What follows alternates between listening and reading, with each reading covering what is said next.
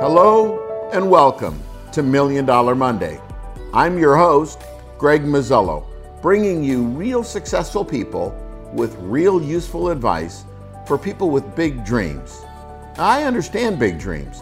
I turned an investment of two hundred dollars and a lot of great advice from some really successful people into my big dream, Proforma, that today is a half billion dollar company.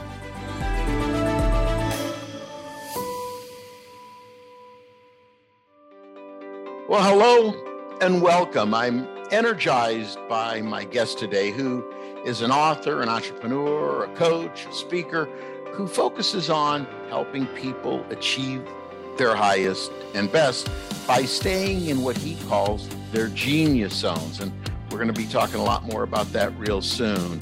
He has spent the last twenty years in investment banking, private equity, and entrepreneurship. Today, he is the co-founder of a company called Strike Services, an outsourced accounting and strategic finance firm. But most importantly, at least as it relates to our time together today, he is the author of a newly published book, One Life to Lead. It's a book about leadership, but not a book about how to lead others, but rather a book about how to lead yourself. I'm excited to welcome Russell Benaroya. Russell, thanks for joining me. Oh, Greg, such a pleasure to be here. I've been looking forward to it. Let's rock and roll. Yeah, same here. All right. Well, I love to start at the beginning. I love to just hear the growing up story. You know, uh, what were the circumstances of your education and your life and your family, et cetera? What led you to wanting to become an entrepreneur? Um, and then we're also going to want to talk about what led you to write the book, One Life to Lead. Thanks for asking. I grew up privileged. I grew up privileged in Seattle, Washington. Uh, my grandfather uh, was the original entrepreneur that I can trace. He moved to Seattle and he he started a beer distributorship uh, right after Prohibition. And he grew that business. And then my father took over that business and operated for major beer brands throughout the Pacific Northwest. So I watched my dad growing up as a extremely hardworking entrepreneur. And I moved to California for college. So I did my undergrad at U C Santa Barbara. And while I was in college, I got the bug to work in New York City. Uh, I spent some years there. I then moved back to California and uh, got an opportunity to work in, in venture capital for a number of years. I went to business school. I was sort of doing all of these right things that my parents were like, yes. Uh, but there was something missing in my life. And in two thousand four, I thought to myself, am I going to sit behind the desk and make decisions about what to invest in or not invest in in other people's businesses when I haven't actually built something myself and I have all of these dreams and aspirations to create? And, and ultimately, I leapt to create. What led you to start uh, Stride Services? Tell us just a little bit about what that company does. Stride is my third venture. So I started wow. and subsequently sold two other two healthcare businesses before what ultimately became an acquisition of what is today's Stride. So about three years ago, my business partner, Eric Page, and I acquired this fifteen-year-old back office bookkeeping and accounting firm. And I don't want to belabor the story of Stride other than to say it really was the vehicle for us to help entrepreneurs achieve their highest and best use by providing a service for them that took over some of the things that they don't really like to do, like bookkeeping, accounting, yep, and yep, finance, yep. so that they could focus on what it is they set out to do when they started yeah. the business. So it was almost oh, like a Trojan horse of guidance and coaching. And today we serve about one hundred clients around the United States with a team of forty employees. Yeah, yeah, yeah. You know, you and I share a, a common philosophy. I teach that all time's not created equal. Everything on your to-do list isn't created equal. There's some stuff that's thirty-five dollars an hour work. And, and, and I tell people, if you can hire somebody for thirty-five dollars an hour, not to say what your fees are, get rid of that work, because the wealth building work is the work that you need to focus on, or you could just sort of get stuck forever. So you and I, I share that philosophy, um, freeing people up to do what they should and could be doing best uh, to grow their success, right?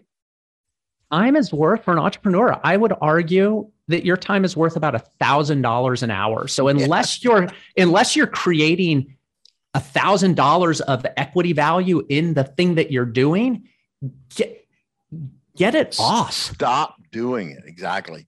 It always amazes me how some people really can't. I think maybe at the end of the day, it's come down to delegate. Like, even though they know they're doing things that can't make them rich, I think they struggle to trust or to delegate that other people can do these things even better than they can.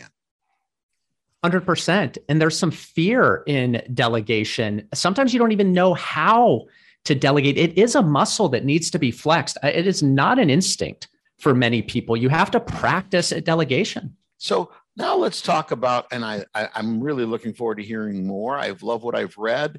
Uh, your book, One Life to Lead. I love, and I love reading books about leadership, especially John Maxwell. Um, and, and he's such a genius in leadership, but I'm really looking forward to hearing what you have to say about, and I agree with you, you can't lead others until you know how, how to lead yourself. So what led to your writing the book? Ultimately, the realization that how I was leading my life paralleled in a lot of ways how I was leading my business. How you lead your life is how you lead your business. You come to it with all of the behaviors and patterns and dysfunction yeah. and function yeah, yeah, yeah. Uh, for, for what you bring to the party. And it's really hard.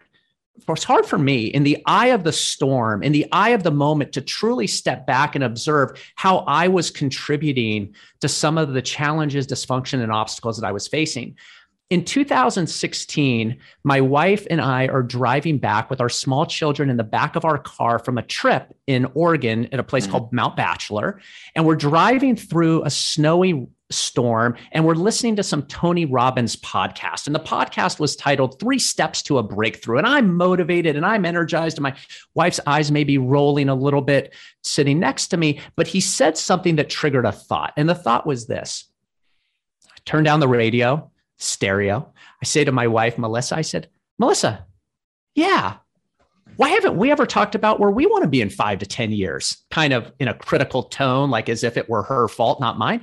Of and course. Thank you.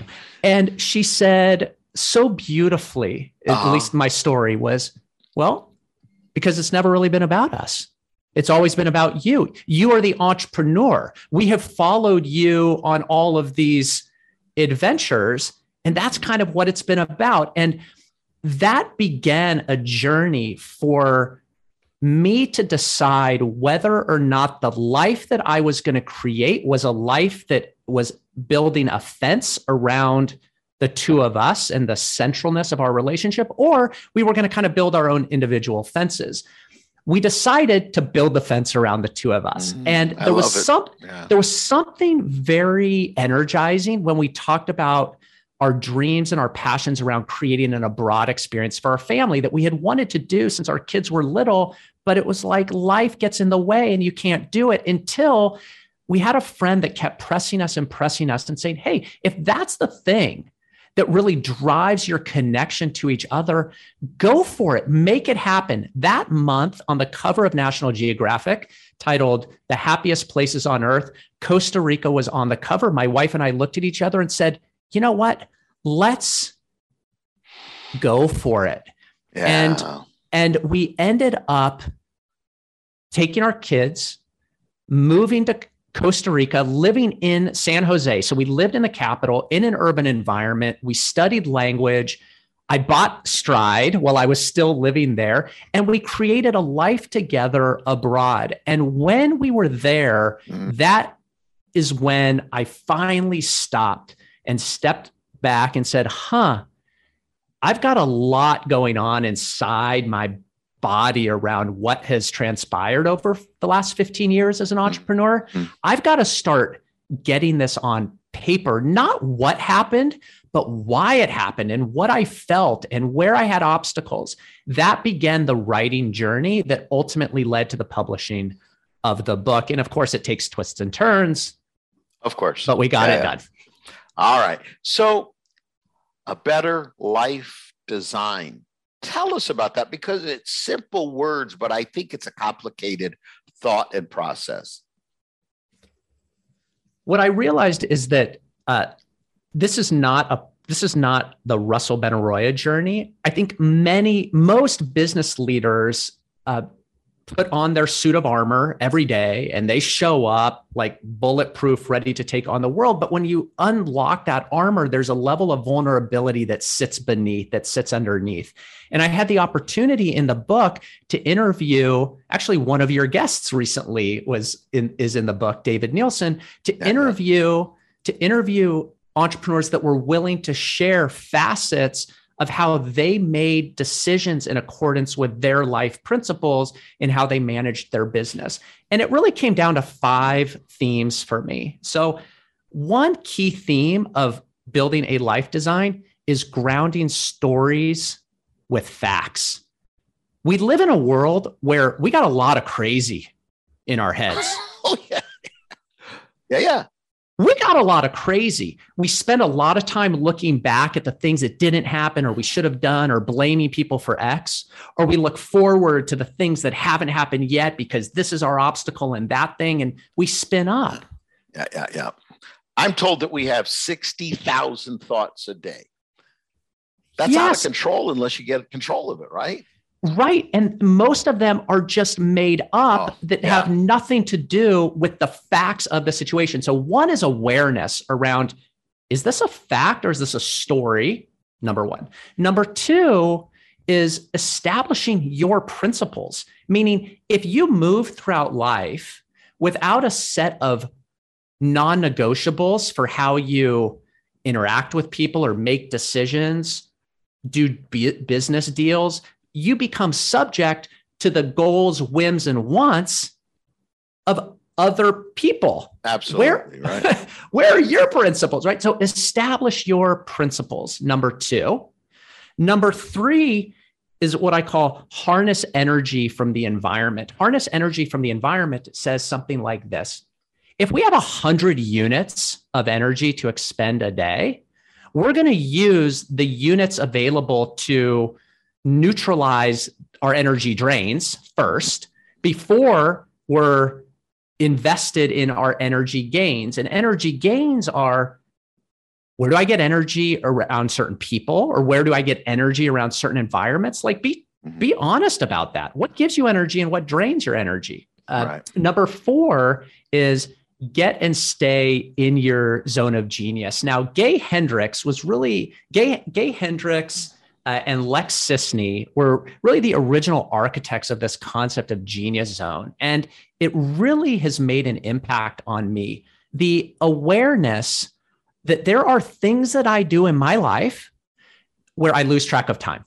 There are things that I do where I feel alive. There are things that I do where people acknowledge, holy smokes, Russell, you are good at that. Why? What do you do? And I'm like, I don't know. It's just what I do. And we all have it.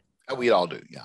We all have it, but we probably spend about fifteen percent of our time in it. If we're lucky. And if we're lucky. Right? If we're lucky. Yeah. If we're lucky. And then the fifth, and maybe it's the most obvious, but sometimes the most hard to affect, and that is execution. Take action. Living in a world of experiments and trying things and having the courage to know that you're going to land on your feet like we did when we moved to Costa Rica, building a plan and executing a plan. You can talk all day long, but if you don't execute and act, you're never going to learn. So those are really the five principles of life design yeah, yeah.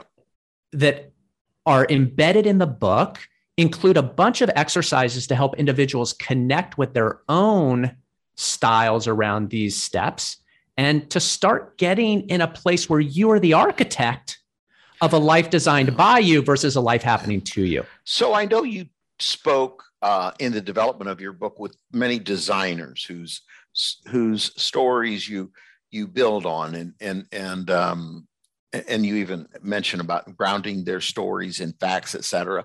I find, and I wonder if you found other people, my genius zone really shows up when I'm under time pressure. And I don't know why, like uh, if I have to make a presentation um, in three months, I'm not very motivated or energized around it yet. But if you get me two weeks away from the event and the people in our marketing department saying, Greg, I need to get, I need to develop the PowerPoints, where's your stuff? But man, I get in the zone as time starts coming closer to the event. Does that make any sense? And do I, are other people that way? I think it makes complete sense. Um, I am that way. Uh-huh. And here's the, here's the difference, or maybe it's the opportunity. When the event is three months out, Greg, I don't even want you thinking about it. I don't even want it in your orbit. I don't even want you considering it, because it's a bit of an energy drain. It's like, oh, okay, I should, I should probably be working on this thing, but I don't have any energy around it. When you have a plan and your plan says two weeks before, that's when it's going to pop up in my list. Awesome. Yeah. And like you said, when I start working on whether it's a speech or a, a presentation or uh, whatever it is, I forget what time it is. I forget when it's time to eat. I just so much love doing and creating those kinds of things. Uh, but when it's time, when the time is right. That's good deep work. Focus. Because you know yeah, it's yeah, important yeah. and you know it's due soon. yeah, yeah, yeah, yeah. All right. So y- y- you also talk about ultra running. Are you a runner? Uh, yeah, I'm I'm a ultra trail runner and just okay. finished a hundred miler a few months ago. So I like Good for you. Yeah. suffering. I like I like suffering. Yeah. Is that your alone time? Is that is that is that actually uh, therapeutic for you to spend that time? Totally therapeutic. Yeah. When you are when you are stri- stripped down, when you are raw, metaphorically and literally, you learn a lot about yourself. I, you have to, right? In in many ways, physically, mentally, spiritually, and otherwise. Yeah. Well, good for you. Yeah, Sounds- when, when, yeah, when you're thirty hours or thirty-five hours out on a trail, it's a lot of alone time. Well, I admire that. And uh, I think it's something that I I used to be a jogger, like, but six miles was a long jog for me. Now I, now I struggle to jog my memory, but uh, it's all good. The gift of taking action. It's a wonder. It's wonderfully worded phrase. Talk to us about the gift of taking action. It is absolutely fine to be scared of the unknown. Yeah. We... It's okay. Like, it's okay to be scared. And then you've got this junction, and the junction is a path of fear or a path of courage. And thankfully, we do have the opportunity to be scared because it triggers an opportunity to make a decision. Fear tends to retreat us back into what is known and comfortable and stable, and courage gives us the opportunity to take the leap. And the, the gift of action is that every action unfolds a new thing to learn or a new input that isn't to be judged, isn't necessarily to be fearful of, but is just another input to say, huh, I didn't expect that. Yeah, yeah. Especially action in the unknown, when one moves beyond their comfort zone. Uh, waking up and repeating what one did yesterday isn't necessarily much of an adventure or a gift, but rather, I think, a waste of time and a waste of life. I think I'm sure you would agree with me. Not that we all don't have to wake up and repeat some things, but some people spend their whole life waking up and repeating and never really evaluating who they are, what they're about, what they wanted to live their life for. And, uh, Um, so I, I love that, because it really is a gift to take action, and massive action that maybe is even in outside of our comfort zone. And I like defining it inside the context of the metaphor of a game. So okay, this is all, yeah. this is all a game, right? We're just, we're playing, we're trying different things, But when you can define the game, okay, what game am I playing here? What, when is it over? What does it mean to win the game? What is the desired outcome? What quarter am I in? What is the right play for where I'm at in the game? What is the best call I can make given the information that I have? And I'm going to stay focused on that game. Why? Because I know that next week, um, th- there will be another game. I think very often we play three or four games ahead and we get nervous that if we don't win this game, we're not going to get to the Super Bowl. But why think about the Super Bowl when you just need to play this game? And if I'm worried about the Super Bowl, I might get nervous and not even play this game particularly well. Yeah, Focus yeah. Well, on the game at hand. Yeah, yeah, yeah. Focus on the now, for sure. I completely agree with you. All right. I, I love the book. I would strongly recommend everybody pick it up because it's a different look at leadership. And really, you can't lead others until you know how to lead yourself and why you're even trying to lead yourself and where you're trying to lead yourself. And then and only then can you really become a great leader of others. So uh, One Life to Lead, great book. Let's close out. I'd love to close out uh, two things. Number one, I'd love to hear what stories from your designer, what one story inspired you the most? And then what closing thoughts do you have for our listeners? Mm-hmm. Uh, there's a designer in the book. Her name is Sarah Dusik, D U S E K. And okay. Sarah started a company called Under Canvas. And it is one of the largest hospitality companies in the United States that operates uh, glamping locations in proximity to major national parks. Okay. Wow. Okay. And she she sold her company for like one hundred million dollars. Amazing. Great outcome. Like an mm-hmm. accidental entrepreneur. She's so impressive. She shared a story that I appreciated so much, which went something like this. When we were trying to capitalize the business, I was, she was given a term sheet from an investor. And the terms from the investor were really difficult and onerous. And, and she was having a hard time agreeing to these terms, even though she really needed the capital to grow. And the feedback that she got from the investor was, that's just the way it is. If you want this deal, like this is the way it is.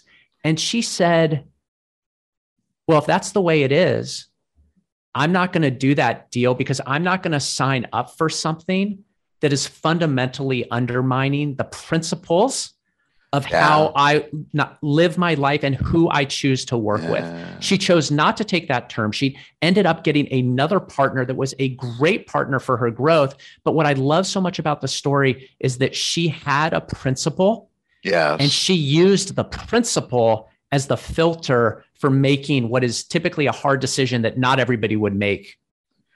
Yeah, yeah, yeah. And there's a lot of filters. Uh, and sometimes the filter of need and greed can sometimes override principles. And so uh, good for her. I, I love that story.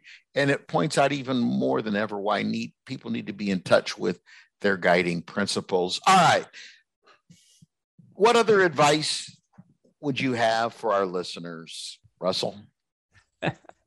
Other advice. You, you made a great comment about three minutes ago when you said presence. Uh, live in the moment.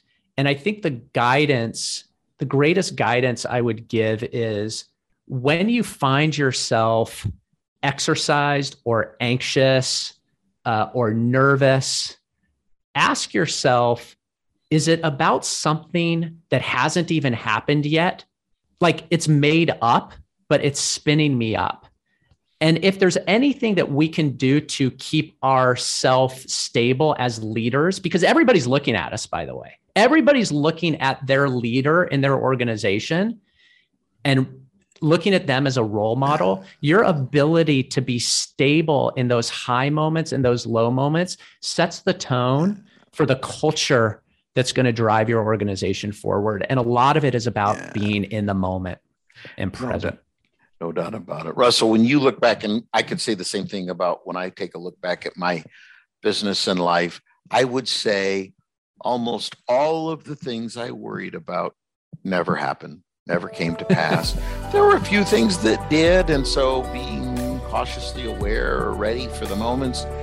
But I don't know, ninety percent of the things I worried about never came to pass, and so much wasted energy and frustration and moodiness and more. So it's great advice, Russell. Russell, I really enjoy the time that we had together. I encourage all of our listeners to pick up your book, One Life to Lead. And thank you very much for your time and wisdom, Russell. Greg, it's a gift. Thank you. Have a great day. You too.